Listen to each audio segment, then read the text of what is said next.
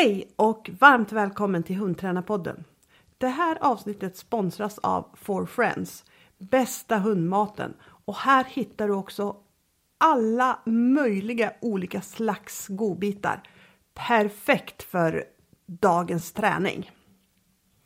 www.forfriends.se Hej Åsa Nilssonne och varmt välkommen till Hundtränarpodden. Hej, vad kul att få vara med. Jättekul att ha dig med. Du är ju en ganska van eh, både poddare och mediaperson och du har ju varit med på lite allt möjligt kan man märka när man googlar på dig. Mm. Så det är jättekul och du har, det, det kan jag ju göra kanske lite reklam för. Eh, du har ju ett avsnitt på Framgångspodden som eh, jag Mm. tyckte var Ja, otroligt bra. Jätteintressant.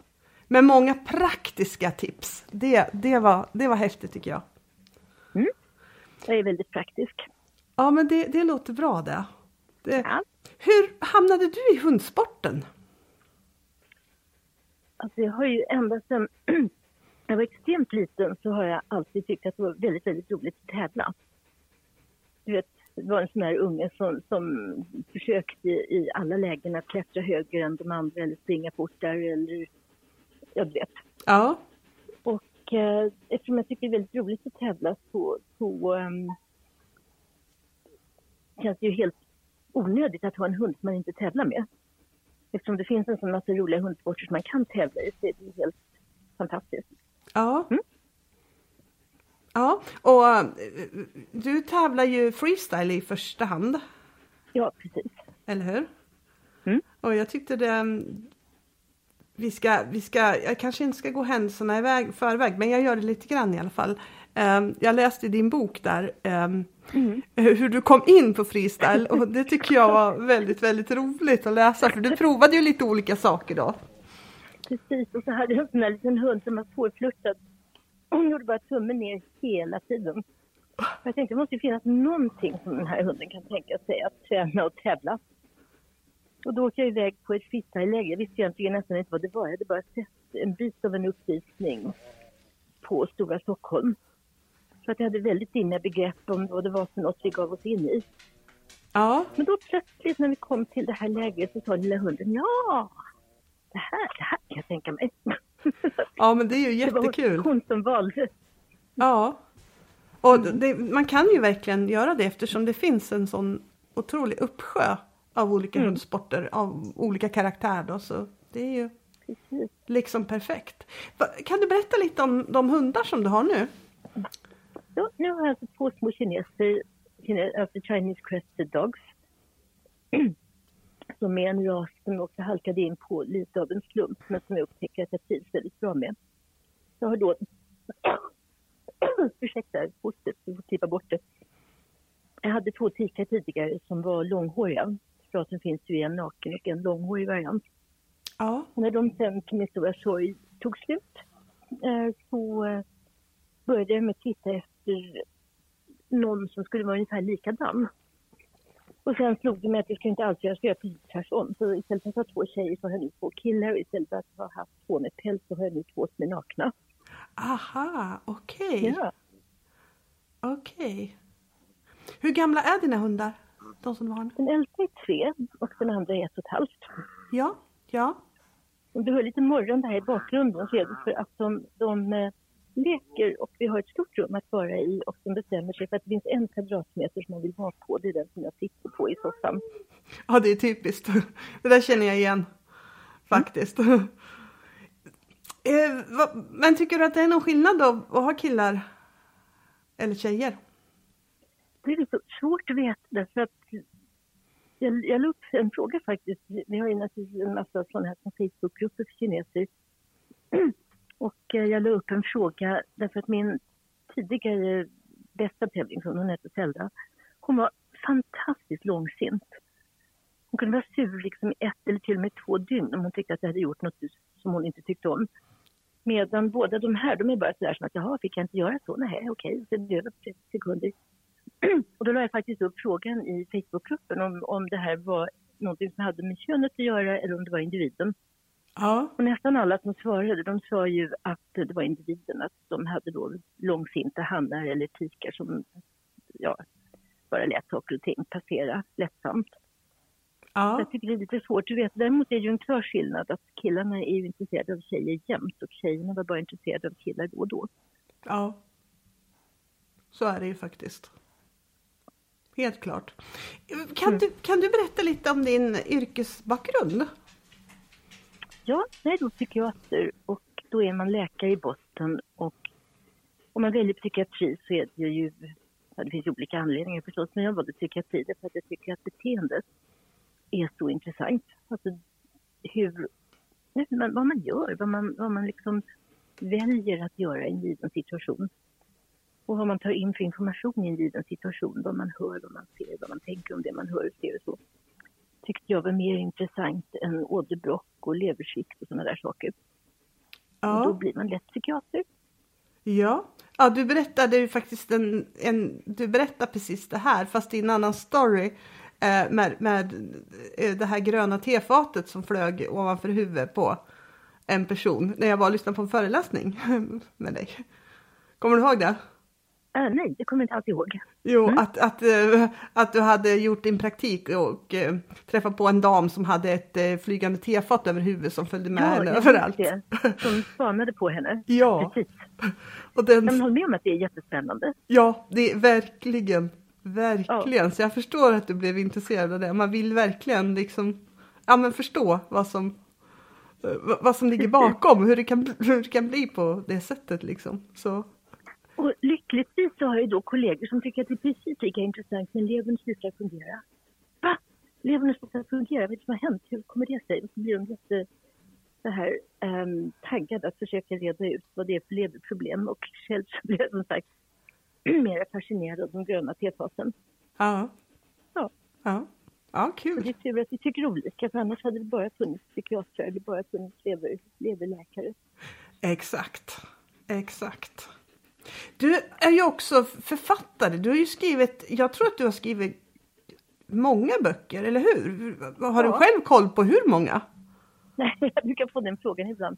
Och varje gång så tänker jag att det borde jag ha kollat upp innan den här intervjun. Men du har skrivit det, några... det, li- det ligger väl runt 15 eller något sånt där. Ja, det, ja, ja, jag kan tänka mig det. För du har skrivit lite fackböcker. Mm. Du har skrivit en bok om pedagogik med Ja. Eva Bodfeldt, kommer jag ihåg. Och sen har du Ja. skrivit lite skönlitteratur också, eller hur? Ja, det har jag. Och sen har du skrivit om Zelda, Ja, det har jag. din hund då. Em, Mm. Har jag missat något? Eh, nej. Det skulle möjligen vara kriminalromanerna. Jag skrev fem stycken kriminalromaner också. Ah. De går in under skönlitteratur. Ah, okej, okej. Mm. Ja, du har ju varit väldigt eh, produktiv som, som författare. Har du gjort det Mm. samtidigt som du har jobbat eller har du? Ja. Ja, ja det, är ju väldigt, det är väldigt bra gjort för det är ju ett ganska stort jobb att eh, skriva en bok oavsett vilken typ av bok det är skulle jag säga faktiskt.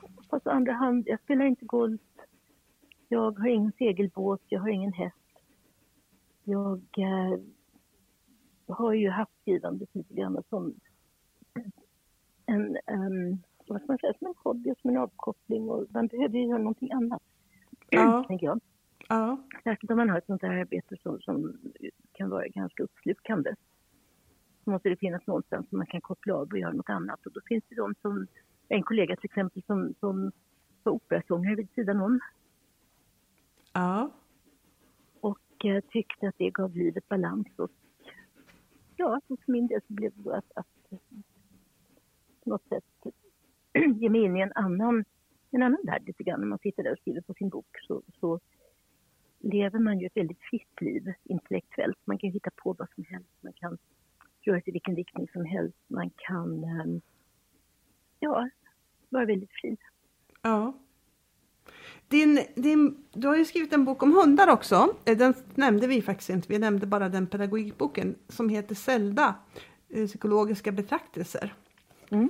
Ehm, kan du berätta lite om den? Ja, den... Ehm, alltså alla böcker handlar ju om mer än det de handlar om kan man ju säga. Det är en bok då om, om, om min hund Zelda. Men det är, egentligen så är det en mindfulness-bok som handlar om det här med hur vi ser på folk eller hundar eller hästar som vi har en relation till. Och enligt mindfulness-traditionen så ska man ju försöka att öva upp en slags kärleksfull blick. Och det är det jag försöker illustrera i den här boken. Ja. Alltså hur kan man göra för att se på en, en egentligen ganska, ganska besvärlig liten hund med kärleksfull blick. Och om man kan göra det så blir ju relationen så mycket bättre och då får man ut mycket mer av den. Ja. ja Det, och, det är egentligen det boken handlar om. och det har du ju verkligen gjort. Samtidigt så är den, den är lite smårolig. Och det hoppas jag verkligen. På, både, både här och där, så det är väldigt roliga liksom, betraktelser tycker jag. Och precis som du säger så är det väldigt, eh, en del väldigt, väldigt eh, tänkvärda meningar och citat i boken. Det var roligt att du tycker det. Tycker jag. Och, och vi kan ju ta några. Sen är det en väldigt, eh, det är, det är en väldigt snygg liten bok också. Ja, visst är den söt? Ja, både omslaget och inlagan är väldigt, väldigt fina. Det ja, Mm. jätte, jättetrevlig bok. Bromberg, Bromberg som har gjort den och de hade den här fantastiska illustratören som gjorde den så vacker som den är. Ja, Mm. ja verkligen fin. Eh, du, du, du skrev eh, bland annat en sak i boken som att, om att, att man ska om att välja sina mål. Vad, vad tänker du runt det? Jo, men jag tänker att, att om man vet vart man, man hoppas att komma, att man har något slags mål, så är det ju lättare att ta sig dit än om man bara har någon slags ungefärlig idé. Och jag har ju, som psykiater så har jag då arbetat som psykoterapeut huvudsakligen och inte arbetat med farmaka.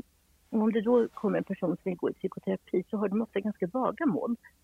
De säger att eh, jag vill må bättre till exempel. Ja, Och då, då är det ju naturligtvis ett giltigt mål, men det är ett väldigt svårt mål att uppnå därför att man vet ju inte hur skulle livet se ut om du mådde bättre, på vilket sätt vill du må bättre? Hur skulle ditt liv förändras om du mådde så som du skulle vilja må? Man måste ringa in det där lite ja, för att kunna arbeta mot det målet. Eller om man säger att jag, jag, jag skulle vilja vara snällare eller jag skulle vilja... Alltså vad man än har för, för sånt här lite övergripande mål så måste man bryta ner det i små delkomponenter. Ja, av typen att jag vill inte gråta varje kväll när jag går och lägger mig. Det är ju ett jättebra mål, för det kan man verkligen mäta. ja, Är jag så ledsen i slutet av varje dag att jag bara gråter? Eller har dagen varit så pass okej att jag kan eh, lägga mig och läsa lite eller hitta på något annat, whatever, under omständigheterna och sen somna. Eller om det är så att man gråter för att det förflutna jagar en. Eh, så en vacker dag så kan man lägga det förflutna bakom sig och tänka att ja, men det var då.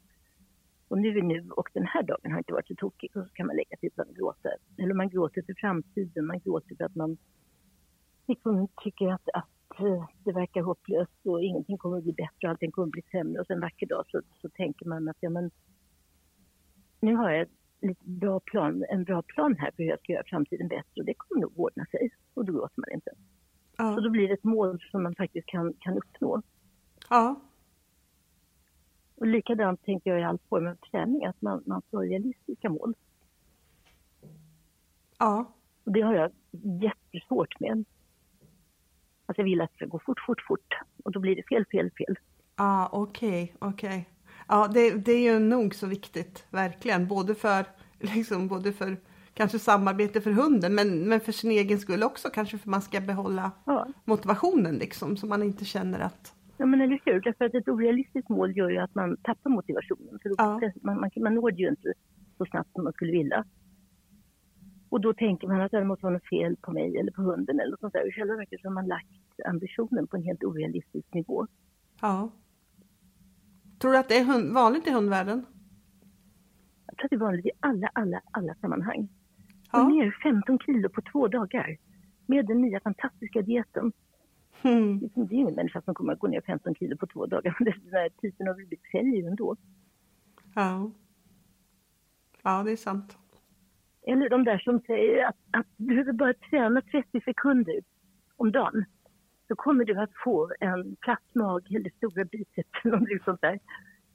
Och det kan ju vem som helst fatta att det, det, det kommer inte att fungera. Men Nej. man vill ändå att det ska gå snabbt och lätt. Ja, det, fin- det finns ju en lockelse mot allting som, eh, som eh, kräver lite ansträngning, tror jag. Ja men exakt, precis.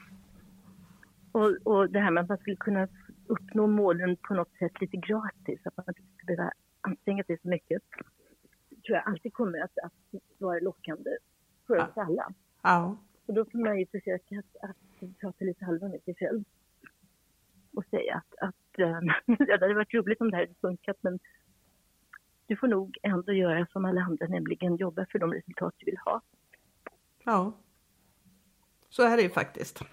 Ja. Med det mesta i livet. Eller hur? Ja, Så det är ju det är ju ingenting specifikt tänker jag för hundträning utan det går ju igen ja, nästan överallt. ja, ja, men det gör det ju. Utan tvekan. Sen har du skrivit en... Ja, ja, förlåt. Kör Jag du. bara säga att det blir så extra påtagligt när man tränar hund för att då vill man ju ofta uppnå någonting. Ja, Och, och sen så um, blir det ju extremt tydligt att nej men det här gick ju inte alls. Den konstiga hunden gjorde inte alls vad jag hade tänkt att den skulle göra.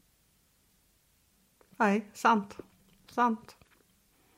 Vi kommer, åter, vi kommer återkomma till det lite senare, tänker jag, det här med att jobba med två viljor samtidigt. För det är lite det kanske hundträning handlar om, tycker jag. Eh, en annan sak som jag fastnade där, eh, som jag tyckte var väldigt bra, som jag skulle också vilja relatera lite till hund, att eh, vår blick skapar den värld vi lever i. Kan du utveckla den tanken lite mer? Oh ja. Det är ju grunden för väldigt mycket av ehm, det psykoterapeutiska arbetet och det är grunden också, det är en av hörnpelarna i hela mindfulness-traditionen. Jag kan ge ett litet exempel som inte har med hund att göra om vi får det. Jättegärna. En kvinna som, som har varit rädd för att åka kommunalt. Och hon har då brukat när hon kliver in i en tunnelbanevagn eller ombord på en buss så har hon brukat försöka titta vem av alla de här människorna ser farligast ut.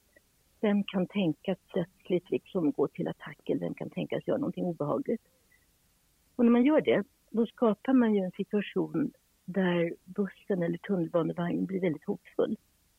Det blir ett ställe där det finns en potentiell massmördare eller något så här.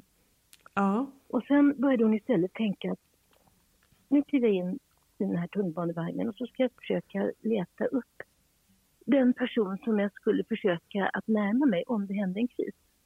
Alltså någon person som ser ut att vara trygg och redig och en bra person att ha i närheten om det, är kris, om det krisar på något sätt. Och då började hon göra det istället. Och när hon då letar efter en person som ser stabil och vänlig ut då blir plötsligt tunnelbanevagnen eller bussen en trygg plats. ja, Så att istället för att ha sin uppmärksamhet på den här potentiella mördaren så har hon sin uppmärksamhet på en trygg person som antagligen kommer att hjälpa henne ifall det skulle behövas. Och då har hon alltså skapat en annan situation. Bara genom att, att rikta blicken och uppmärksamheten åt olika håll. ja. Så det här är någonting som är praktiserbart med det mesta av våra tankar? Oh ja. Ja, Alltså att vara medveten om vad är det jag lägger märke till just nu. Och inte minst när man håller på och tränar hundar eller när man har små barn för den delen. Och eh, ungen gör då saker som kan vara grymt irriterande eller hunden gör saker som kan vara oerhört irriterande. Och det kan man naturligtvis lägga märke till. Men då finns ju risken att man missar när både hunden eller barnet gör något som är jättebra och oirriterande. Om man istället hela tiden försöker, och det här är ju banalt, det här står i varannan bok, att försöka att observera när, när det blir rätt istället för att observera när det blir fel. ja, och det är ju en, en sån här disciplinfråga, att man ser till att hålla ögonen öppna för när gör den här lilla individen precis det man vill att de ska göra och sen att man då bekräftar eller belönar det eller ger dem positiv feedback på det. Sen kan man liksom låta det där andra kanske gå. Men varför tror du att vi är så dåliga på det då? Om, det är som, som du säger att eh, säkert de flesta förstår, eller de flesta vet det här. Men gör det inte. Va, va, va, var, ta, liksom, vad, vad händer med den kunskapen mellan vet och göra, om du förstår vad jag menar?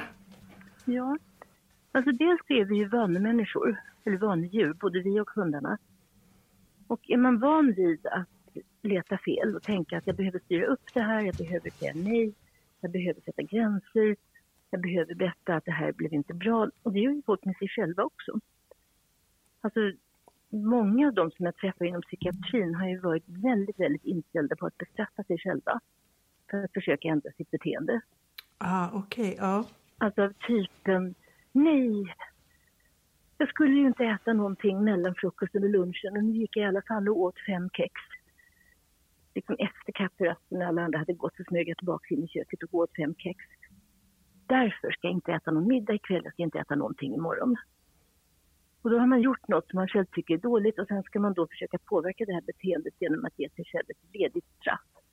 Och det här är så vanligt. Och det bygger på någon slags missuppfattning att straff är ett effektivt sätt att styra beteendet. Ja. Det har vi ju ofta fått med oss. Jag menar, oftast har ju folk själva uppfostrats på det sättet. Gör inte så här, det där var inte bra. Uh, du kan inte ha de där byxorna, du är för tjock. Uh, liksom, man har fått feedback på det som, som behöver styras upp.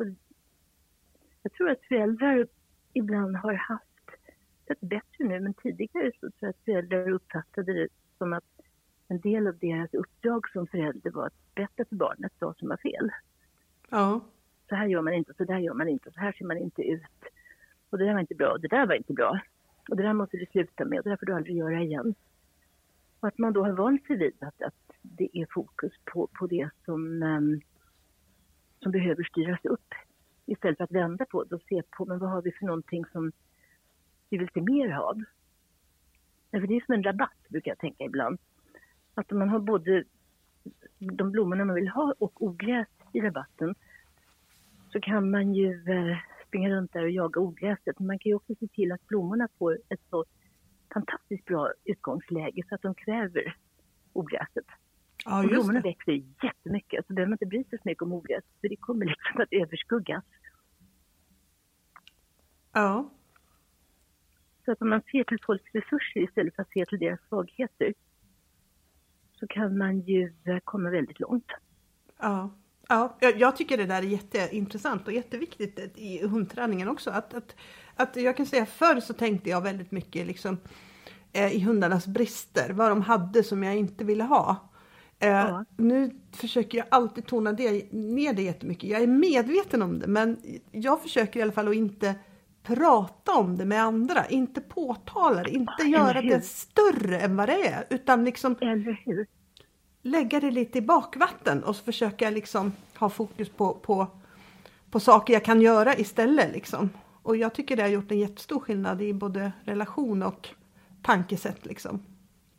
Men där säger du någonting som jag tycker man verkligen, verkligen ska tänka på. I alla situationer man ska inte tala illa om sina barn tycker jag. Men man hör ibland föräldrar som klagar väldigt på, på, på barnens beteende. Och för, till folk som de inte känner särskilt väl. Och det bygger ju, underbygger ju bilden av att åh, jag har ett så besvärligt och jobbigt barn. Ja. Istället, men den här ungen har ju säkert massor med positiva egenskaper som man kan ta upp. Likadant så tycker jag inte att man ska tala illa om sina hundar. Men min hund, den, det, det händer ju ibland liksom att man träffar folk som bara berättar negativa saker ja. om sin hund. Ja, och det är, det, är faktiskt inte, det är faktiskt inte helt ovanligt. Nej, och det är ju väldigt tråkigt för då ser man ju det bara som att jag har fått den här besvärliga hunden och det här är den dålig på, det här är fel på den och den är så här, den är så där. Och ser man bara det så kommer man att bemöta hunden därefter och man kommer att ha sina förväntningar därefter. Absolut.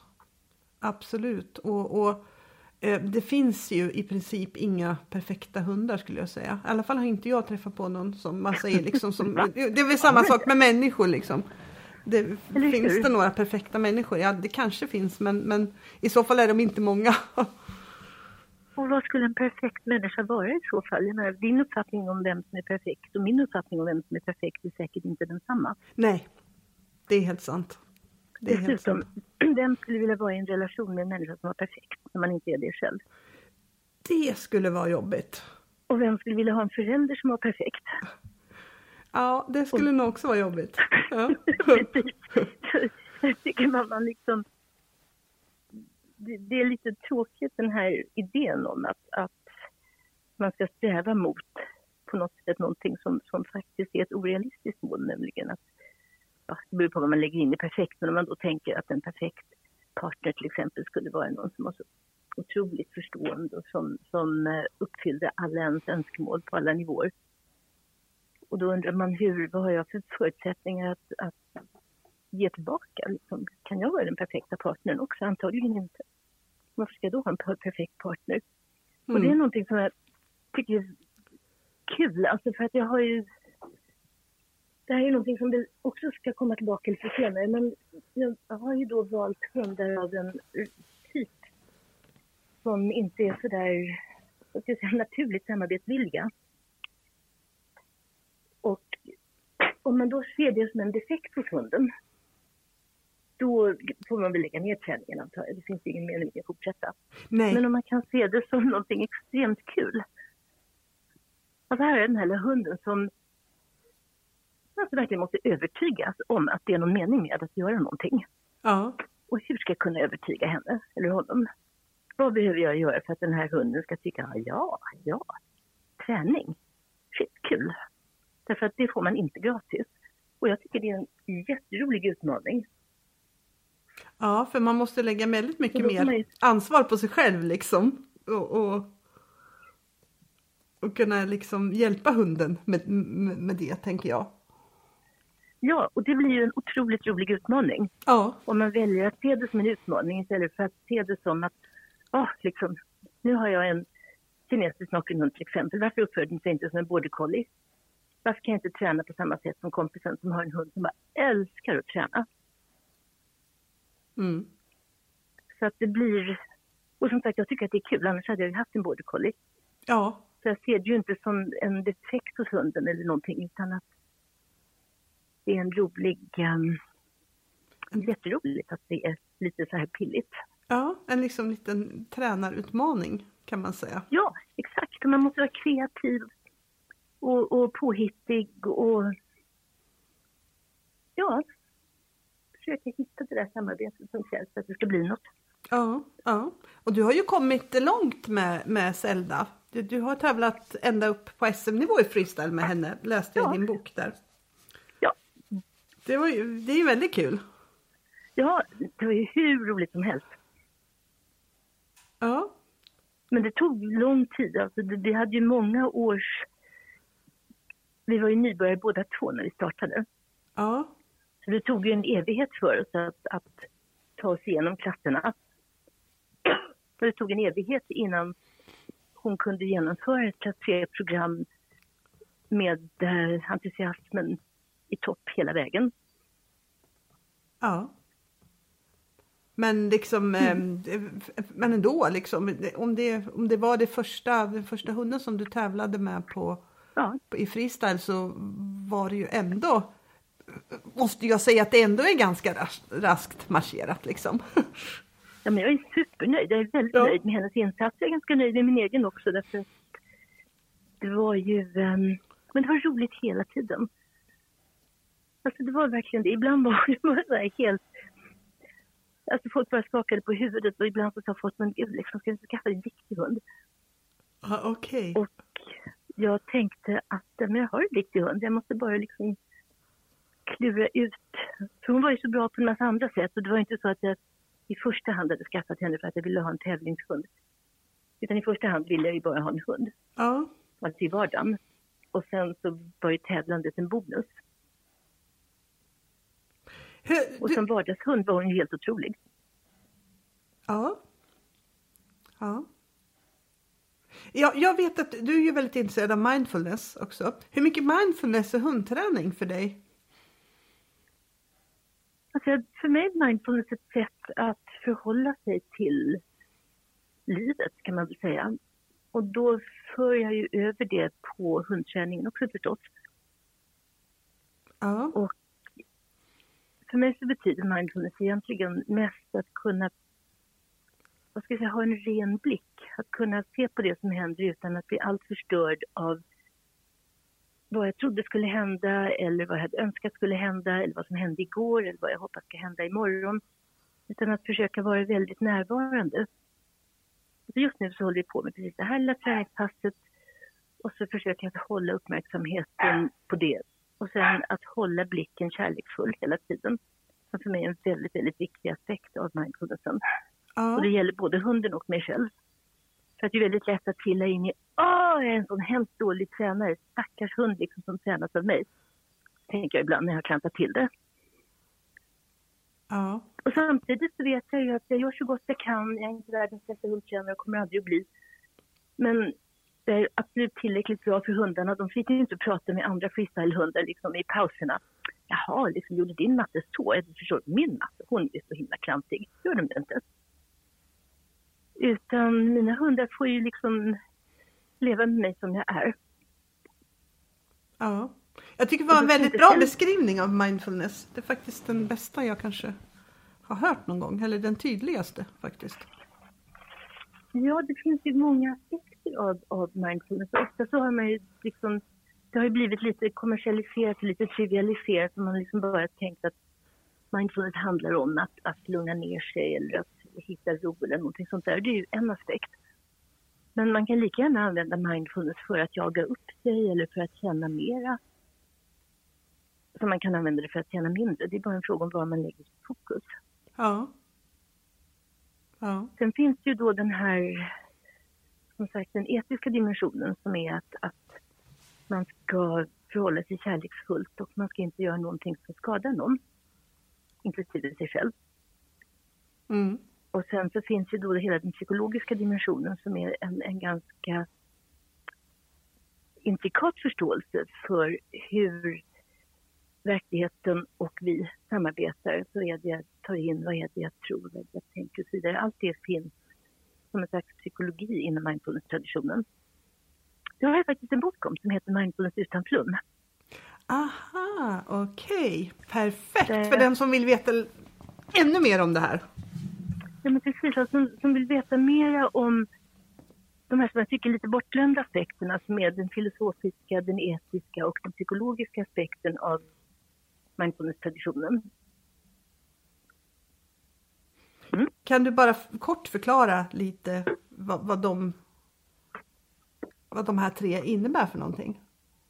Mm. Den etiska dimensionen, det är att det i mindfulness-traditionen finns en idé om vad som är önskvärt att göra och vad som är mindre önskvärt att göra för både en själv och andra. Och basen i det är att man ska ställa sig frågan, kan det här skada någon?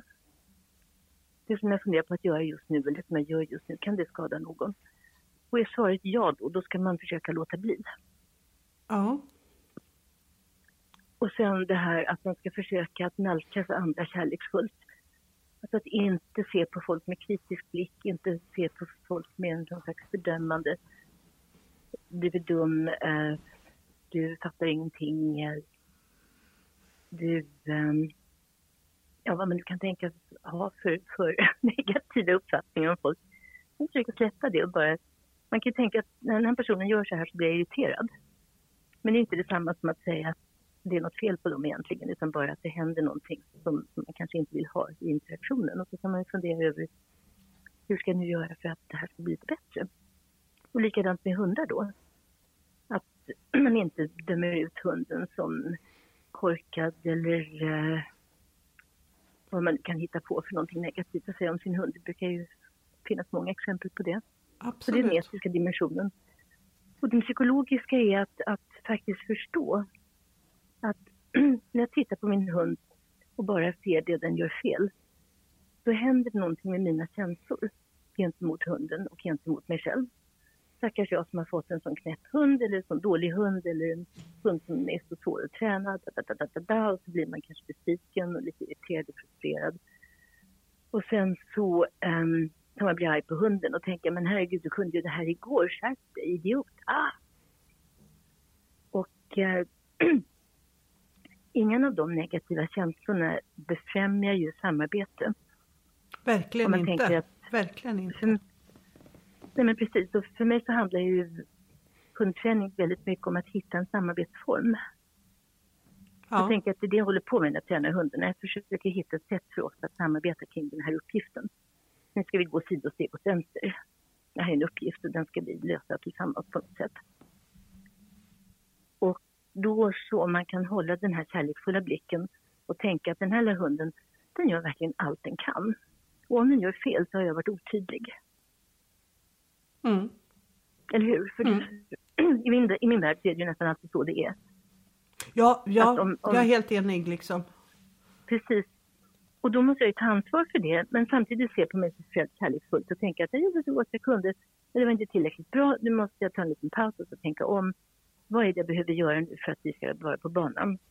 Och då måste jag ju ha kvar hundens förtroende och hundens engagemang och hundens idé om att det här var kul.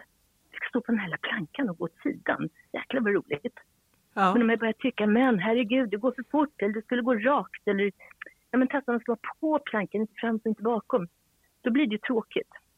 Då blir det så här, usch det här var inget roligt. Den här plankan var obehaglig, det kan hända tråkiga saker när man tar fram den. Ja. Och det är det sista man vill ha. Absolut. Och då tänker jag att om man har, som Zelda då, hon var fantastisk på det sättet att så fort som det blev minsta lilla dåliga stämning, då bara gick hon. Så var det färdigt. Ah, okay. Så fort hon kände att, att jag var minsta lilla sådär, du vet, men hallå, så bara tyckte hon, nej, ska det vara sånt så skiter vi i det.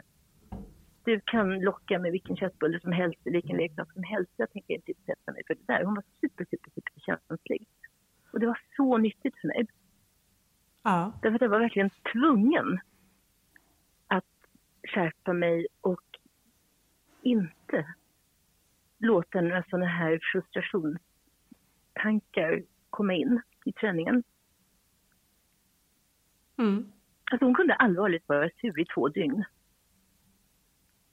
Ja, ja, ja då gäller det att hålla sig borta från, från det liksom. Ja, men, eller hur? Så ja. hon bestraffade mig verkligen så enormt när hon tyckte att jag hade varit otrevlig helt enkelt, blivit irriterad på henne eller liksom inte liksom uppfört mig som hon tyckte att jag skulle uppföra mig. Ja. Men om jag, om jag gjorde som hon ville ha det, då gick det jättebra. Ja. Och hon ville ha, hon ville ha god stämning, hon var så extremt känslig av sig. Ja. Och ja. det kan man ju tycka är negativt för det, medförde ju en del problem också men samtidigt så var det ju fantastiskt liksom när allting flöt på. Och ju äldre hon blev ju mer stabil blev hon ju. Ja.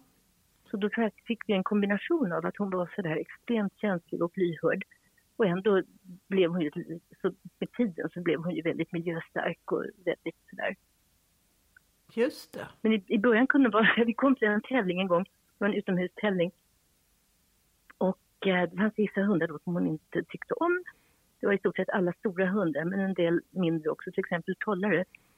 Och så kommer vi till den här tävlingsplatsen och där sitter ett gäng människor med fyra, fem tollare. Och då bara tittade hon på mig och så sa hon nej. Ah, okej. Okay. jag gjorde inte hon mer den dagen. Nej, nej. Men det var i början, jag menar senare så var hon ju helt, helt bekväm med alla olika hundar. Men det var liksom ett jobb att miljöträna henne. Ja, och få henne med liksom på tåget kan man säga. Ja, ja få henne att inse att okej, okay, även om det sitter ett gäng tollare där så kan man faktiskt överleva, man kan köra sitt program, man kan ha trevligt, man kan kanske till och med umgås lite grann med de där människorna. Ja, ja. Eh, jag tror vi har kvar den tredje pelaren där. Eller har jag fel? Ska vi, se, vi hade etiken och vi hade psykologin och så har vi filosofin också. Filosofin, ja. Ja. Och den är väldigt spännande för den handlar om vad vi tror om, om verkligheten. Och enligt mindfulness-traditionens sätt att se det så skapar vi ju hela tiden en inre verklighet utifrån det vi ser. Ja. Att vi hämtar ju in synintryck och hörselintryck och så kombinerar vi det med, med våra minnen av saker vi har varit med om och kunskaper som vi har. Och så bygger vi en inre modell av världen som vi har utanför oss. Och eh, då finns det ju mer eller mindre välfungerande modeller. Om jag till exempel tror att, att alla fåglar är utsända av Säpo för att spionera på mig så får det ju väldigt stora konsekvenser för om jag vågar gå ut överhuvudtaget och vad jag känner när en fågel kommer i närheten eller något sånt där. Så då har jag byggt en inre modell som faktiskt inte stämmer med den yttre verkligheten. Och det är ett väldigt extremt fall, men jag kan också ha en inre modell där jag till exempel tycker att jag har en hund som är väldigt trög och väldigt tråkig och väldigt svårtränad. Och det kommer ju att påverka mig på ett sånt sätt att jag faktiskt får den hunden som jag tror att jag har. Därför att jag kommer att gå in i träningen med liksom så ah, liksom, nu, ah, nu ska vi ta itu med det här, det kan, kommer väl inte gå idag heller. Lite så. Och det gör det ju mindre sannolikt att det kommer att gå bra på träningen. Så att det blir någon slags självuppfyllande profetia. Likadant om du går in och träffar någon och så tänker du att oh, den här människan är säkert supertrevlig. Så kommer den människan antagligen att vara trevligare än om du tänker ah, den där människan ser verkligen tråkig ut. Mm. Det är helt sant. Jag brukade säga till studenterna när jag undervisade att, att de är med och skapar kvaliteten på föreläsningen. Därför att om man har 170 studenter som vi brukade ha på läkarutbildningen framför sig och de sitter och sover, så kan man inte prestera någon bra undervisning. Medan om de sitter och är alerta och deltar och, och, man ser liksom att det som man säger landar, då blir man ju själv peppad. Ja. Och sen så levererar man någonting mycket bättre. Mm. Så på det viset så finns det ett samspel mellan den inre och den yttre verkligheten som man kan utforska. Ja. Ja, det kan man läsa om i min bok Mindfulness Jajamensan, nu har ja. vi fått ett litet smakprov där så nu, nu är det bara liksom att fortsätta med resten känner jag. Jag kommer ställa lite frågor till dig nu om liksom träning och tävling och som man kanske mm. kan liksom lite utifrån din, din yrkesroll och vad vi vet liksom om vad vi vet om, om, om hjärnan och hur, vi, hur våra tankar och förhållanden och sånt där påverkar då. Det har vi ju varit inne lite grann på men, men jag ska fråga lite mer specifikt nu.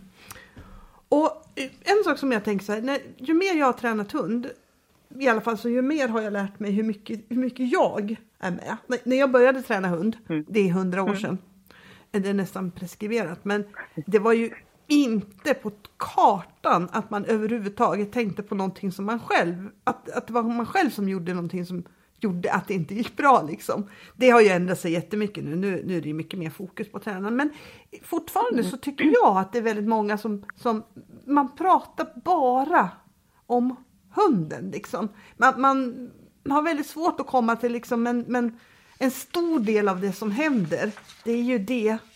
Det är ju jag också. Var, varför, tror du, varför tror du det är så?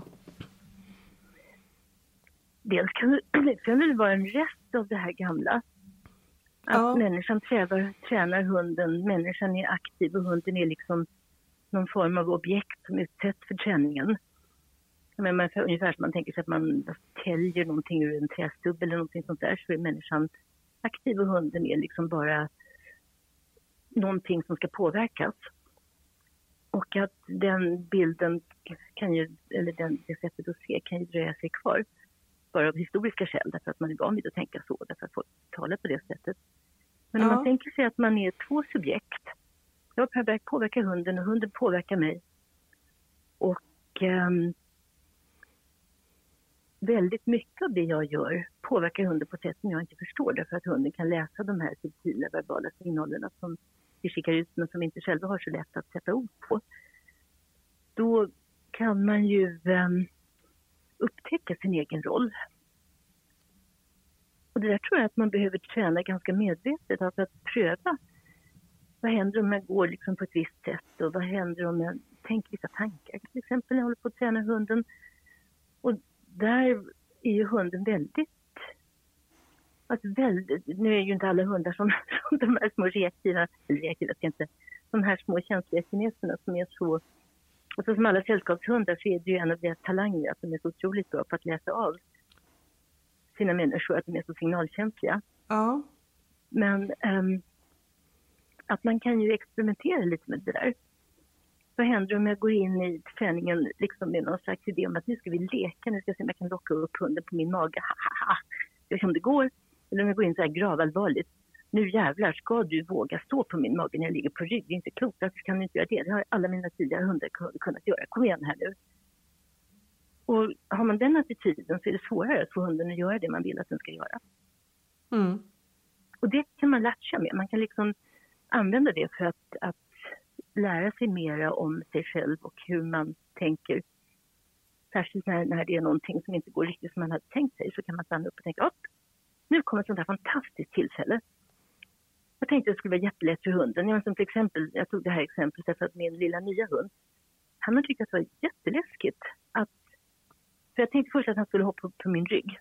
Ja. Verkligen inte att tänka på. Och de andra tre har lärt sig det liksom bara såhär swish. Men de hoppar upp på allt möjligt så hoppar de upp på min rygg, inget problem. Men den här lilla han tyckte nej det går ju inte. Så då tänkte jag att ja, men då får jag börja med att lära honom att hoppa upp på min mage. Jag ligger på rygg på golvet och så har jag godis i händerna. Det borde ju vara plättlätt. Men det var också jätteläskigt. Och då så började jag verkligen tänka på, men vad tänker jag om det här liksom? var kommer det ifrån och hur kan jag göra stämningen lite lättsammare och hur kan jag hitta någon form av, um, dels att acceptera att ja, men, han tycker det här är svårt, men då är det ju svårt. Ja. Jag ska inte gå och säga till honom att det här är lätt, därför att för honom är det inte lätt. Utan nu får vi se det som att, att det här för honom är en stor utmaning och hur kan jag hjälpa honom att tycka att det här är lite skojsigt istället för att bara, åh herregud, människan ställer omöjliga krav på mig. Ja, Vad gjorde, vad gjorde du för någonting då? Eller vad gör du för någonting? Jo, men, då, då har jag försökt att hitta vad, vad som funkar bäst för honom. Leksamhet, lekfullheten tyckte han inte var så kul. Men däremot om jag tar det väldigt, väldigt lugnt. Alltså väldigt, väldigt långsamt. Då känner han sig som mest bekväm. Ja. Och då blir jag glad för ah, det är det, det, liksom, det gick för fort tidigare. Jag är ganska snabb av mig. Jag liksom rör mig fort, pratar fort och så vidare. Och mina tre tidigare hundar har varit snabba hundar. Den här lilla, han är en långsam typ. Han går ganska långsamt, han tänker ganska långsamt. Han behöver meditera lite. Så då måste jag anpassa min takt till honom. Och när jag gör det, då blir han mycket mer bekväm. Ja. Mm. Mm. Men Vilka egenskaper som tränare tänker du när du har varit ute liksom i hundvärlden och, och sett lite? Tror du att vi skulle tjäna på att utveckla mer? För det första så tänker jag att det är likadant med det som med allting annat, att det finns inte en perfekt modell av att vara tränare. Utan jag tänker att vissa individer har man lättare att förstå sig på, vissa individer har man svårare att förstå sig på. Och det gäller ju inom hund, hundvärlden också. Ja, men som till exempel det här med att, att mitt, mitt tempo är lite för högt för just den här hunden. Och det gör ju mig till en sämre tränare för honom om jag inte kan fånga upp det och sen säga till mig själv att den här hunden ska vi ta det lite långsamt. Det kommer säkert att gå fortare sen så småningom, men inte just nu. Så att man, man eh, har ju tur om man har en situation där man är rätt mycket på samma våglängd. Och då blir man ju, då är det lättare att bli en bra tränare. Om man tänker att en bra tränare är någon som lyckas få till det som man, man vill få till. Ja. Att vi sätter det som någon form av, av definition av vad en bra tränare är. Man, man får upp hunden till en viss klass eller man lär in någonting svårt eller något sånt där, vad vet jag. Så att jag är lite olika, man har ju olika styrkor. Det märker man ju när man går kurs hos olika personer. Hur otroligt olika de närmar sig det här med hundträningen. Och de som håller kurser är ju oftast jätteduktiga hundtränare, men de är väldigt olika. Ja. Så jag tror att man behöver hitta sina egna styrkor som hundtränare. Vad är mina starkaste sidor som hundtränare? Jag har kanske fantasi, jag har kanske uthållighet, jag är kanske bra på att läsa min hund. Och då får man ju odla dem, tänker jag, så mycket som man kan. Och sen så om det är någonting som man är jättedålig på så får man väl kanske åtgärda det. Men det är lite samma sak där. Att jag tror att vi kan vinna mycket på att bygga på våra styrkor. Ja. Och också att vi inte hela tiden går runt och tänker att ah, jag är inte tillräckligt bra på det här, jag är inte tillräckligt bra på det här. Och, oj, oj, oj, det här kan jag inte, och det där kan jag inte och det här och det sådär. För då tappar man ju självförtroende och man tappar i glädje. Jag Ja. tror ju också att en glad tränare alltid är bättre än en tränare som är missnöjd med sig själv. Ja, verkligen. Verkligen. Em, om man skulle till exempel vilja jobba på att få ett bättre tålamod, hur skulle man kunna göra det? För det tror jag är Ja, någonting som många kan- dras med i hundvärlden. Ja, men det skulle jag väl lägga under kategorin realistiska mål. Ja, För har man dåligt tålamod, då är det ju ofta att man tycker att man inte uppnått målet tillräckligt snabbt. Och då har man ju i allmänhet, om det händer, så har man ju ett orealistiskt mål. ja, Och då får man ju tänka efter, vad är det jag begär av mig själv och hunden egentligen? Och nu får vi tänka om och lägga oss på en nivå där vi kan lyckas. Och när man lyckas, då behöver man inte ha så mycket tålamod. Utan att hitta nivån där man lyckas och sen gradvis öka istället för att gå in för högt. Och sen misslyckas och sen tappa tålamodet. mm. Mm, Och sen kan man behöva ha lite tålamod för att orka vara kvar på en nivå som, som man tycker är ganska långt ifrån det slutliga målet. Som, som våra, de här sidostegen på plankan till exempel. Där ehm, min lilla äldre hund, han är supersnabb och jag är också ganska snabb. Och när det har gått för fort fram då blir det att han steppar runt där på plankan som en sån här irländsk dansare. Steppity, steppity, stepp ja. lite ditåt och lite ditåt och sådär. Därför att han vet inte riktigt vad uppdraget är men han liksom blir taggad. Och då försöker jag rätta till det lika fort. Ta, ta, ta, ta, ta, ta, ta, och så blir det liksom jättedåligt. Så vad vi tränar på nu det är att bara stå still och bara vara lugna och sen kanske ta en mikroskopisk förflyttning åt det ena eller det andra hållet. Och det är lite tålamodsprövande för mig därför att det går långsamt. Men det är ju en väldigt nyttig disciplin för mig också. Att för jag- jag förstår ju att om jag inte kan göra det långsamt så kommer jag inte kunna göra det fort. Så jag måste träna mig i att tycka att det är meningsfullt att stå där, vara still med hunden rak, belöna att han bara står där och sen vara jättenöjd och tänka att yes, liksom, det här är ett steg på vägen. Ungefär så. Ja. ja. En, eh, en, god, en god vän brukar säga till mig att de som är duktigast på hundtränare, de, eller de, han, han tycker i alla fall att de som är duktigast som hundtränare är, är de som kan eh, hålla sina känslor i, i, i eh, rätt läge när saker och ting går snett. Håller du med om det? Ja, alltså din tanke när det gäller att inte bli överväldigad av känslor när man tränar eller tävlar, det är att i första hand försöka undvika att de här känslorna ens väcks. Men varför ska man egentligen bli arg eller ledsen eller rädd eller besviken när man tränar? Om man har realistiska mål och om man kan acceptera att ah, hunden kan ha en dålig dag, jag kan ha en dålig dag och det är ingenting konstigt med det. Och likadant på tävling. Det är naturligtvis alltid en anspänning att bli bedömd av andra människor och man har kanske gjort en ekonomisk insats. Man har liksom någon slags ekonomisk, eh, vad ska man säga, stake i det här. Man har betalat en anmälningsavgift, man har kört och så vidare så man vill ju få utdelning. Kanske i, i form av, av poäng eller uppflytt eller någonting sånt. Samtidigt så vet man ju att alla tävlingar är ju värdefulla oavsett om det går som man har tänkt sig eller om det inte går som man har tänkt sig. Och att kunna acceptera att, att även om vi bara har ett uppflytt kvar till startet eller om vi bara har liksom några poäng kvar innan vi kvalar in till SM så, så kan ju vara så att man har en dag som inte funkar. Och det behöver man ju egentligen vara förberedd på och kunna ta utan att, att bli alltför upprörd. Om man liksom är inställd på det i förväg. Om man däremot har bestämt sig och målet är att nu jäklar, nu ska vi ta det där sista upplyftet, nu ska vi ta särtet. Då blir man ju mer spänd och det blir svårare att eh, stå ut med att det kanske inte blir så. Ja. Så det är det första, liksom att försöka ha förväntningarna, alltså att verkligen försöka jobba med sina förväntningar så att man kan acceptera vad som än händer utan att bli alldeles eh, över sig given. Men om det nu ändå blir så att man blir ledsen eller arg eller rädd eller någonting sånt så finns det lite olika sätt att hantera de känslorna på. Och det första man behöver det är att faktiskt uppmärksamma och känna igen känslan. Man måste kunna notera att nu blev jag ledsen eller nu blev jag arg eller det här skrämmer mig.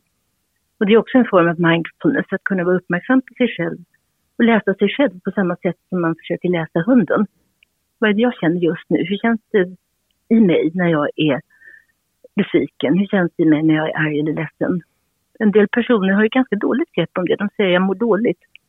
Och så vet man inte, är de ledsna? Är de rädda? Är de oroliga? Är de arga? Är de besvikna? Vad är, vad är det för någonting egentligen? Vilken känsla är det? Och beroende på vad det är för känsla så får man ju försöka att, om man då bestämmer sig för att den här känslan vill jag inte ha just nu, den, den stör mig. Så kan man fokusera om. Och så vänder man sin uppmärksamhet mot någonting annat som väcker en annan känsla. Och det här är någonting som man får träna. Det är ungefär som vilken hundträning som helst. Att man börjar med att träna hemma i köket och sen så småningom så kan man göra saker ute och i skarpt läge och med en massa störningar. Men att lära sig att, att om jag tänker på det här, då kommer jag känna på det här sättet. Om jag tänker på det där så kommer jag känna på det här sättet. På det sättet så kan man lära sig så småningom att växla spår. Ja. Alltså man behöver inte fortsätta att vara rädd bara för att man är rädd. Man behöver inte fortsätta att vara ledsen bara för att man har blivit ledsen. Om man nu inte vill vara ledsen eller rädd, det kan man ju vilja ibland. Men om man vill byta spår, det får man ju träna på. Det finns massor med, med strategier inom mindfulness-traditionen Ja. Men en sak som man kan träna på lite för sig själv bara, det är att för att liksom lära sig hur det här fungerar, så är det att man väljer någon känsla, precis vilken känsla som helst. Det kan vara en positiv känsla som glädje, nyfikenhet, um, omsorg eller en negativ känsla som irritation eller, alltså som de flesta inte tycker om att känna, irritation eller nedstämdhet eller ja, besvikelse eller någonting. Och sen så ger man sig själv tio minuter på en promenad, eller fem. Och så försöker man uppmärksamma sådant som drar igång precis den känslan. Så säg att man går förbi en busshållplats och så har man valt att man ska vara arg. Och så hittar man, ser man att det ligger fimpar på marken och sådana små snusdosor. Så kan man bli jättearg och tänka, vad fasen liksom. Det här förstör ju miljön och det är fåglar som äter upp dem. Och hur kan folk hålla på och spotta ut snusprillor på det här sättet? Och då blir man till slut arg. Och så går man förbi samma busshållplats och så har man kanske tänkt att man ska dra igång nedstämdhet eller något sånt där. Då kan man titta på den busshållplatsen och tänka att det är verkligen sorgligt att de lägger ner busshållplatserna. Det är fler och fler busshållplatser som läggs ner och stackars människorna som bor i glesbygden får då enorma dieselräkningar och dieselpriserna går bara upp och upp och hur ska det gå och hela landet kommer att bli avfolkat och så får vi inga bönder mer och sen så kommer maten att ta slut. Ja, du vet. Ja. Man spinner vidare på det spåret. Eller om man vill att köra glädje så kan man tänka att det är helt fantastiskt att vi har ett fungerande bussnät i den här stan. Eller i den här delen av landet. Och tittar man på den här busstidtabellen kan man vara ganska säker på att ungefär på den tiden som står i tabellen så kommer en buss. Det är helt otroligt. Det är jättemånga delar av världen där det inte är på det sättet. Och inte nog med det, utan bussen är besiktigad den har bromsar som fungerar och den har antagligen en vänlig chaufför som säger hej och jag har råd att åka på den. Och så kan man bli glad. Ja. Och så där kan man hålla på och bara träna sig i att dra igång olika känslor hos sig själv för att upptäcka hur man gör. Mm. Och då tränar man alltså i neutralt läge. Alltså att gå ut bara på en vanlig promenad är ungefär som att träna någonting på köksgolvet med hunden. Inga störningar, inga svårigheter. Och sen när man blir bättre och bättre på det här så kommer man att kunna göra det i svårare och svårare situationer. Till exempel. Mm. Mm. Mm. Ja, det är spännande. Man, det är svårt att liksom uh, riktigt. Jag är inte riktigt inne på att träna på, på, på sådana grejer, men det, jag ska prova. Det, jag ska verkligen testa. Jag tycker det låter jättespännande om det är så att man, man liksom tycker att man vill få bättre grepp om sina känslor så är det här ett redskap och det finns fler. Det är, det är egentligen precis likadant som du ska lära en hund att, att sätta sig. När du säger sitt, det finns ju typ hur många olika sätt som helst att göra det på. Ja. Och på samma sätt så kan du, det finns hur många olika sätt som helst att nå sina känslor och att styra dem i en eller annan riktning. Och det här med att bara gå ut och träna på att aktivera olika känslor medvetet, det är ju ett sätt som, som, ehm, som jag tycker ofta är verkningsfullt därför att folk blir ibland lite överraskade över hur lätt det går. Ja. Och sen kan man då byta känsla. Nästa steg är ju då att du kanske väljer att, att göra dig själv arg och sen bestämmer du dig för att efter tre minuter ska byta känsla. Och då switchar du. Från att lägga märke till allting som är dåligt, till exempel, till att lägga märke till varenda människa du ser som ser nöjd ut eller glad ut eller som ler. Och då kanske du ser liksom någon förälder som inte ute går med ett litet barn och de ler mot varandra. Eller du kanske ser några tonåringar som är ute liksom och småbusar och ser ut att ha roligt. Och du kanske ser någon som bara går och ler i solen. Och de människorna såg inte du när du var ute och letade efter sånt som gör dig arg. Just det. Och när du har sett tio människor som ler, då händer det någonting med dig inombords. Mm. Mm. Mm. Typ Ja. så. ja, intressant tycker jag. Jätteintressant. Vi ska fortsätta det här med känslor då. då liksom blir... Ja men du vänta, jag har faktiskt en sak till att säga om det där. ja, och det är att vad man inte ska göra är att börja bråka med sig själv. Man ska inte försöka bestraffa sig själv. Nej, nu blev jag arg. Nu blev jag arg på mig själv för att jag blev arg. Eller nej, nu är jag nervös. Nu blir jag arg på mig själv för att jag blev nervös. Och sen blir jag ledsen för att jag blir arg för att jag blir nervös. Alltså man ska försöka undvika de här eh, negativa känslorna som så lätt dyker upp. För först får man en negativ känsla, sen kommer en till. Och då blir det en dubbel börda ah. Man måste försöka att bara acceptera att men nu blev jag ledsen, eller nu blev jag arg, eller nu blev det jobbigt. Och sen att inte börja sparka på sig själv för det. Utan istället att försöka säga, men hur kan jag hjälpa mig själv i den här situationen? Lite grann som du skulle göra med en rädd hund. Du skulle inte sparka på en rädd hund och säga, vad fan, liksom, vad blir du rädd för? Det var ingenting att bli rädd för. Utan du skulle ju försöka att hjälpa den att, att liksom lugna ner sig. Och man gör likadant med sig själv. Just det. Ja, Ja. Vi ska fortsätta med det här med känslor. Blir du nervös på tävling? ja. Ja.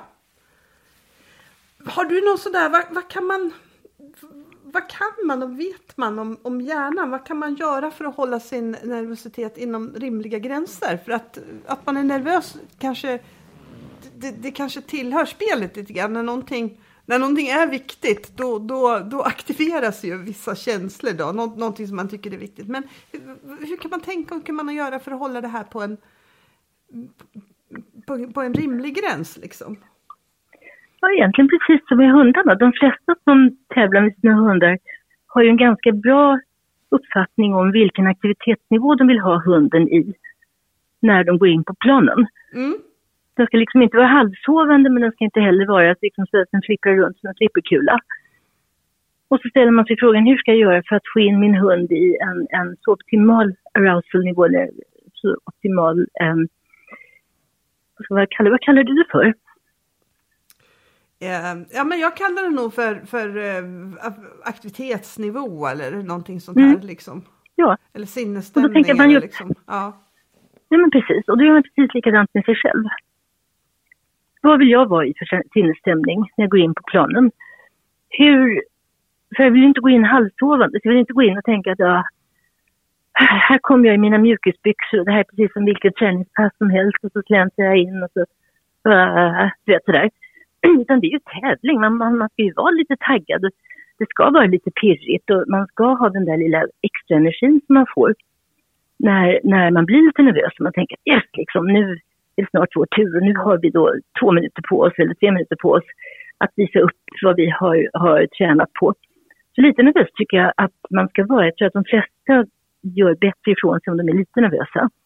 Men man vill naturligtvis inte vara så nervös att det försämrar prestationen. Och det är väl där man behöver hitta sin egen nivå. Alltså vilken, vilken grad av, av anspänning är optimal för mig. Om man då har tendens att bli för mycket nervös, då finns det ju massor med, med saker som man kan göra med sig själv, ungefär på samma sätt som man gör med hunden. Och det tycker jag att det är ingenting som man ska göra 30 sekunder innan man kliver in på planen, utan det här är någonting som man behöver jobba in Ja, träna på. i förväg. Mm. Och det kan man göra på en massa olika sätt också. Men ett sätt är ju att, att försöka att klura ut vad är det egentligen jag är nervös för. För olika människor är rädda för olika saker. Jag kanske är rädd att min hund ska springa iväg och bita någon. Jag kanske är rädd för att vi ska göra en dålig insats. Jag kanske är rädd för att folk ska titta på mig och ha synpunkter på min frisyr. Eller man kanske är rädd för bara att få titta på en. Tänk om de tycker att jag har en ful frisyr, tänk om de tycker att jag har fula kläder, tänk om de tycker att jag rör mig på ett konstigt sätt. Eller man är rädd för att man inte ska lyckas sätta sitt program. Och då får man ju verkligen tänka igenom, okej, om jag är rädd för att folk ska titta på mig, vad ska jag göra då? Det är liksom en slags aspekt av social fobi. Och då kan man behöva träna lite på det. Man kan till exempel faktiskt gå till en KBT-psykolog och säga att jag tycker det är så jobbigt när folk tittar på mig. Jag har svårt att hålla föredragningar på jobbet och jag tävlar och jag tycker det är jättejobbigt att folk tittar på mig. Och då säger den här psykologen, ja vad roligt, det kan vi jobba med. Och om det är så att man är rädd för att hunden ska liksom balla ur och börja springa runt och pussa på domarna så kan man ju tänka, okej okay, hur allvarligt är det då? Det värsta som kan hända är att man blir diskad. Och vad behöver jag träna mer med den här hunden för att jag ska bli säkrare på att den inte gör på det sättet? Mm. Vad är det hunden behöver veta, kunna, förstå som den fortfarande inte kan eftersom den springer iväg och pussar på domarna? Eller om jag är rädd för att vi inte kommer att sätta vårt program så är det ju så att ja, ibland gör man inte det. Och hur farligt är det? Och om jag nu är rädd att jag inte ska sätta programmet, kommer det att göra det mer eller mindre sannolikt att jag sätter det? Ja, det kommer att göra det mindre sannolikt för att man presterar i allmänhet sämre än man är rädd. Alltså måste jag träna på acceptans. Jag måste tänka mig att man måste få misslyckas med sitt program ibland. Man måste få hamna i ett läge där det inte går precis som man hade tänkt sig. Och då får man information som man kan använda till nästa gång. Och du vet, lite sådär. Ja. Det, där, det där står ju i nästan alla de här böckerna om hur man tränar sin hund. Alltså det här med att man ska se en tävling som ett utgångs, en, en, en utgångspunkt för den fortsatta träningen. Och tänker man så, nu ska jag in och se liksom var vi befinner oss någonstans i skarpt läge. Och med den informationen så ska jag sen lägga upp nästa fina träningsplan för den närmaste månaden eller någonting. Då kan man ju också dämpa förväntningarna och dämpa rädslan. Men där, där får man ju träna. Man behöver träna sig själv precis på samma sätt som man tränar sin hund.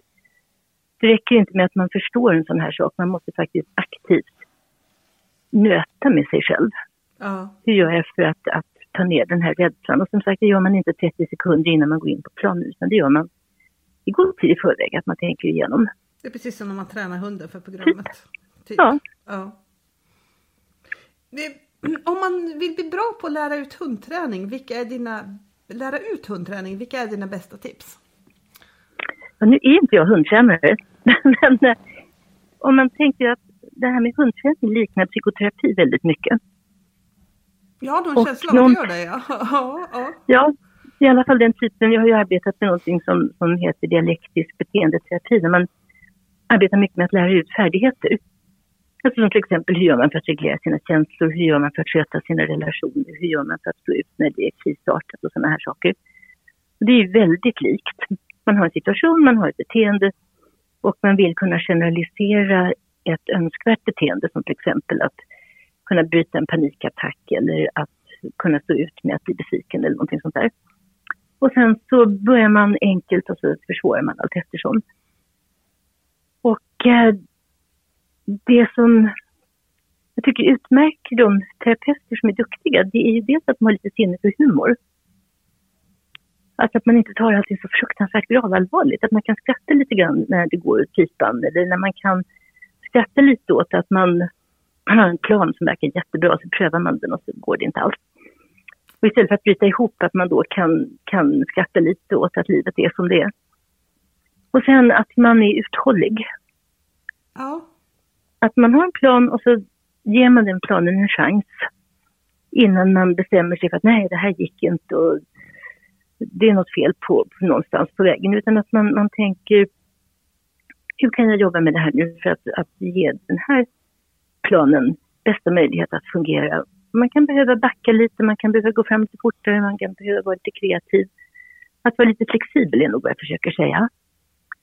Och sen förstås så ska man ju tycka om de som man försöker undervisa och deras hundar. Ja, Apropå den kärleksfulla blicken. just det. Alltså vad man än tänker först. Men en unge kommer till ett ridläger och så visar det sig att ungen är livrädd för hästar. Och då kan man ju tänka, oj, liksom, vad gör du på det här lägret, kära vän? Varför åker du inte på ett fotbollsläger istället? Men man kan ju också tänka att det här är ju helt otroligt. Nu kommer den här ungen att få tillfälle, faktiskt, förlåt, nu kommer den här ungen att få tillfälle faktiskt att komma över sin rädsla för hästar. Och tänk så modigt att anmäla sig till ett ridläger fast man är rädd för hästar. Oj vad skoj det ska bli att hjälpa den här lilla människan att hitta sin kärlek till hästarna. Mm. Och då har man tittat på ungen med en kärleksfull blick istället för att börja kritisera eller döma. Och likadant tänker jag när det kommer folk och eh, vill ha hjälp med sin hundträning eller går på kurs och så vidare. Så gäller det ju att se, att se på dem med så vänliga ögon som möjligt. Och det växer man ju så mycket av som kursdeltagare. Alltså när man inte bara får reda på det som inte är bra utan när man märker att en kursgivare faktiskt ser, men vad är det för någonting speciellt med just mig och min hund som vi kan bygga vidare på? Ja. Och vad är det som är vad är det vi har lyckats med? Även om det har gått ganska dåligt så, så finns det ju kursledare som, som hittar det där. Men det här var ju hunden bra på, det här gjorde ni jättefint. Och inte på något där... Alltså inte där, det här var jättefint men du borde göra så här. Utan verkligen att se att men din hund har det här. Ja, ja. Så, så nu ska vi bara ha en enda fråga till. Och Mm. det är en lyssnarfråga som vi har fått. Och det, är, det var den här sista frågan jag skickade till dig som lyder Ja. så här. Hur kan man träna en hund som inte har, alltid har will to please naturligt? Tips och råd för en hund som helst stresserar matte och, och inte tvärtom. Var frågan. För det allra första så tänker jag att man ehm, ska glömma bort att det ens finns någonting som heter will to please. Som ens egen hund inte har. Utan att man ska tänka att nu har jag valt att träna den här lilla individen och det måste ju ske på den hundens villkor. Annars blir det ju ingenting. Och då är det ju en sån fantastiskt rolig utmaning att fundera över vad kan göra att den här hunden tycker att det är värt besväret att delta i träningen? Hur kan jag, vad, vilken lön kan jag locka med? Vilka fringisar kan jag locka med för att den här hunden ska tycka att yes? Därför att den kommer ju aldrig att säga att åh, arbetet är belöningen. Och nu har jag jobbat kan jag inte få jobba lite mera, liksom bara för, liksom, sådär. Utan den kommer ju säga okej, okay, what's in it for me? Ja. Och eh, jag har i alla fall tyckt, för jag är inne på min fjärde hund av den typen, jag har i alla fall tyckt att det är en sån otroligt rolig träningsutmaning. Att försöka få den här hunden att tänka att yes, nu ska jag gå in och köra ett klass 3-program och jag ska göra det med viftande svans och med energi och eh, ja, men det här kommer bli jätteroligt därför att man får inte det gratis och när man har fått det så blir man så himla nöjd. Så att det gäller ju då att för det första inte gå fram för fort. Alltså att verkligen få hunden att förstå att den kan påverka mig. Och det är ju det man vill att den ska göra. Jag vill ju att hunden ska komma till mig och säga Vad ska jag göra nu? Säg någonting som jag kan göra så att jag eh, får min boll eller min belöning eller vad det nu är för någonting. Kom igen Matte. Nu, nu är det din tur att säga något. Så jag vill liksom att det är hunden som ska bjuda upp. Därför börjar man tjata på de här hundarna som inte har någon särskild will to please, då, då blir det ju bara utförsbacke. Utan man måste komma till en punkt där det är hunden som tjatar på dig.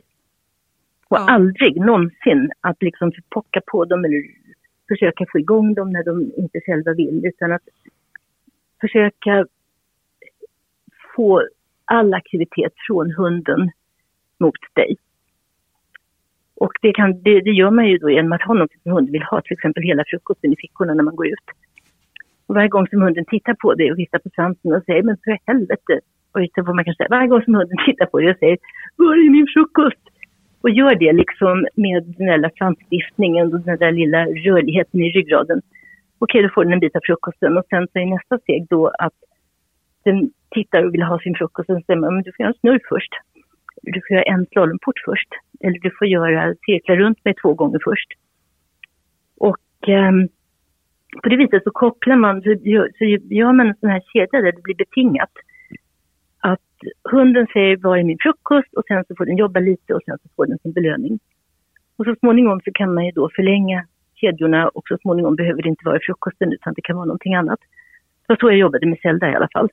Ja. Hon var rätt ointresserad av leksaker men när hon plötsligt kom på att hon kunde få mig att ge henne saker genom att liksom bjuda upp sådär då blev träningen mycket, mycket lättare. Mm. Och när jag slutade tjata på henne för att hon tyckte att det var kul med freestyle-tävling. Hon lärde sig trick på nolltid, det gör ju nästan alla kineser. Det är helt otroligt, de är så lättlärda. Och sen när de har gjort det två gånger så tycker de nu räcker det. Och sen kan man inte få dem att göra om det. Ah, okay. det, det är liksom, man får också lära sig två repetitioner, sen är det färdigt. Ah. Inte nöta, inte tjata. Men eh, tycker, tycker du att det har varit svårt att få eh, hjälp med sådana här saker när du har gått kurser och sådär? För jag kan tänka mig så här, många i hundvärlden som har kurser väljer ju ändå raser som är ganska lätt Ja, ja men det upptäckte jag snabbt. Ja, det upptäckte jag väldigt snabbt att är det så att kursledaren bara har haft lättränade hundar då är det nästan bortkastad tid om det inte är så att de är väldigt duktiga sådär allround. Ja. det är en enorm skillnad om du går hos en kurs, kursledare till exempel som har ja, tävlat i SM med en chihuahua till exempel. Då vet den människan hur, liksom, hur, hur det är att träna en liten hund. Ja. Och jag har ju fått en, en del tips av, av personer som har varit vana vid border collie som faktiskt inte har fungerat alls. Det var ju någon kurs jag gick på med Zelda där, där frågan var, alltså, kunde man lära henne att buga, alltså inte från stå, för det kunde hon, men att buga från ligg och börja resa upp bakdelen. Ja. Och då så säger kursledaren, ja men gör så här, lägg, lägg kopplet liksom runt magen på henne. Och sen bara drar du henne lite uppåt. Och då så sa jag att eh, då kommer hon bli jättesur. Och då så sa kursledaren någonting i stil med att uh, det brukar gå bra, pröva du. Och efter det så vägrade hon att göra någonting mer på hela den kursdagen. Ah, ah.